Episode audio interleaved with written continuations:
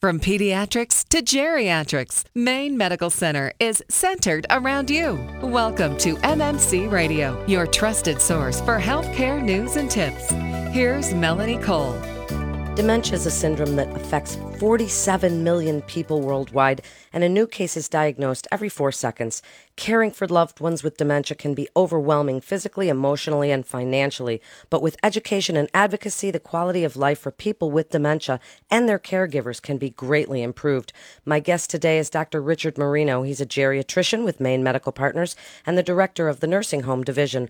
Welcome to the show, Dr. Marino. So, the first question everybody always wants to know is it dementia or is it Alzheimer's? What is the difference and how do we know that difference? Hi. Uh, well, thanks for having me today. It's my pleasure to be here. Um, it's actually that's a very good question, and I, a lot of times you hear people using those two words interchangeably. And Alzheimer's disease is actually a type of dementia. So dementia is really a syndrome of um, memory loss, other cognitive loss, and in the setting of having functional loss as well. So for instance, you know, you're having problems with short-term memory, you might be having problems with language, but you're also having trouble taking care of yourself or doing your, your normal activities that would allow you to um, be able to function normally in the community. Alzheimer's disease is a type of dementia um, that is um, has specific characteristics in terms of findings of deficits. It has very specific pathologic findings um, on um, in the brain. Um, now, there are many other diseases that are also types of dementias, um, but are have different um, findings. They cause different types of cognitive problems, different types of memory problems. Their disease course is very different in terms of how they progress, how they change, what the symptoms you see. And so it, it poses a unique set of problems to be able to um, predict um, what symptoms patients might have and to try to um, anticipate changes in what's going to happen to best be able to take care of them. Is dementia a natural occurrence with age? Is it hereditary? If your parents were got dementia in their 80s or 90s, is this something that just naturally occurs with age or not in everyone? So a lot of people believe that memory changes with age is actually normal, and the reason for that is it's because it's very common. So there is, um, as people age, the the incidence of dementia increases. So as you get older, there is a, a stronger likelihood that you might develop memory problems or dementia. Um, there are hereditary components to it. There are patients that develop early onset Alzheimer's disease, and um, there's um, there's known chromosomes that are involved with this, um, but um, there are um, uh, different types of um, uh, other abnormalities that may be more prone in families that may put you at risk for having cognitive impairment. For instance, vascular dementia is a very common type of uh, dementias, and so patients that have risk factors for cardiovascular disease, they may not develop Alzheimer's disease, but they might develop dementias that are, are vascular type dementia. So there are other hereditary factors that are at play here. There's also nothing that is said that if you have one type of dementia that you can't necessarily develop another type of dementia. Um, so there's sometimes there's some overlap of different diseases that are going on. Is there a genetic test to help determine if this is something that you can look forward to in later life? Not necessarily. There are genetic tests that are available that um, might help to determine if there's increased risk of getting Alzheimer's disease, um, but there's not necessarily a uh, specific test um, that says that um, you will get um, this disease. You know, there's you know, you can think of other diseases that um, there are specific tests for, like Huntington's disease. You can have a test to know that you will have Huntington's disease based on your genetic testing with Alzheimer's disease, that's not necessarily true, but there there might be um, a um, a test that says that there is a increased risk of getting it. This is kind of why it's been so difficult necessarily to develop treatments because a lot of treatments um, are, that are available nowadays are targeting people who already have the disease and are probably you know from a pathologic standpoint at sort of the, the later stages of the disease and the whole um, so one of the focuses right now on research is trying to identify these people 20, 25 years before they actually have the symptoms of the disease and trying to find out who that is and make drugs to target those patients. Well, speaking of medications, if someone is diagnosed with Alzheimer's or dementia, are there some treatments to slow the progression? What do you do for them? So there are um, two classes of FDA-approved drugs um, for um, the, the treatment of um, Alzheimer's disease, and um, there's also other indications for using them in other types of dementia. Um, so there's the cholinesterase inhibitors, and then there's also the NMDA antagonist, uh, memantine. And these two drugs, the goals of these classes of drugs, the cholinesterase inhibitors, of which there's a few of those, um, memantine or Namenda, a, that's the only one. It's a unique drug in that class of drugs to be able to um, slow the progression of the disease. Um, the, the, the, where these are probably most useful are for when patients are actually living at home, um, living in the community to try to slow the progression of the disease, to um, be able to um, perhaps delay the need for higher levels of care, whether it's higher levels of care at the home or needing a higher level of care outside, meaning they have to move to an assisted living facility or maybe even a long-term care facility.